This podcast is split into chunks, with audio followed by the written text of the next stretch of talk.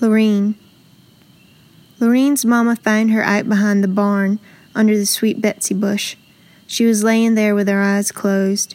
It was May, a pretty afternoon. The sun was shining and the birds were singing.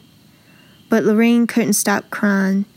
She said she felt trapped, and her mama didn't know what to do. The doctor in town said maybe a change of scenery would help her. This was 1958.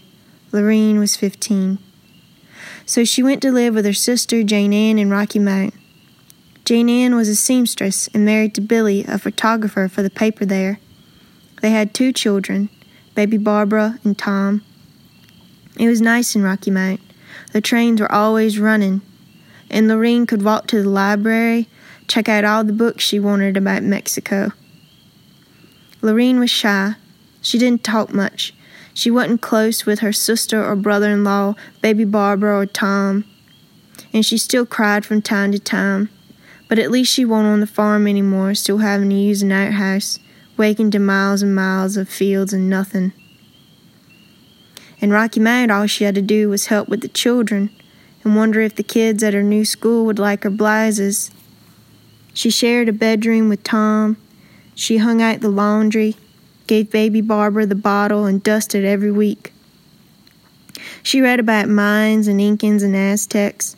She looked at pictures of the goddess of the dead drawn on walls and pots and jewelry. Her mouth was always open.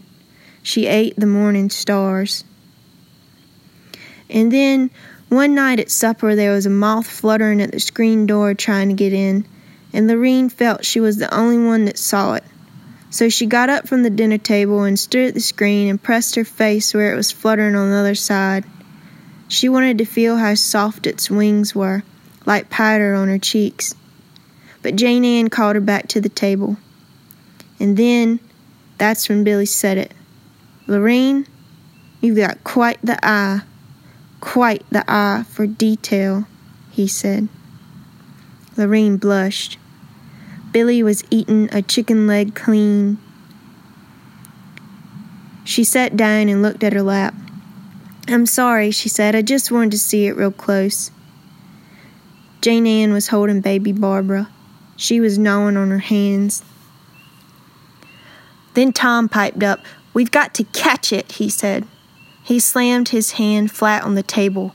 Everyone ignored him, but the ice in Lorene's tea clinked. Ain't your birthday coming up soon? Billy said. Lorene could feel him looking at her. It felt like a bolt of lightning. Yes, she said into her lap. In a couple of days. August 20th. Billy was tearing up his roll, sopping up the last of his sweet corn juice. Well, we'll have to do something, he said. Jane Ann sucked in real quick then. Baby Barbara had bit her with growing teeth. When it came time for Lorene's birthday, Billy gave her a camera, and she brought it with her everywhere. She saw how in the late afternoons the camellias hung with heavy blossoms and the holly bush reached through the fence. And then during the night, Billy started slipping notes under her bedroom door with instructions on how to capture light, then close ups, then texture, then I always think of you. So, when he asked Lorene to run away with him, she did it gladly. She dreamed of Jane Ann remarrying a mailman with a small belly, one who'd make the children pancakes from scratch.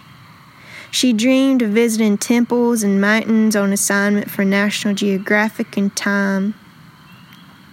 But what happened was Billy took her to Acapulco and strangled her with beautiful silk scarfs. She gasped and gasped into the morning. She lost her virginity and then took care of what would have been the baby, and then Billy left her too.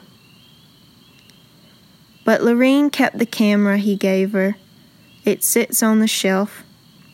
She got a job cleaning at a hotel. She was shy, She didn't talk much. She walked on the beach at night, pretended she saw dolphins, and sometimes, while washing mirrors, she looked at herself and opened her mouth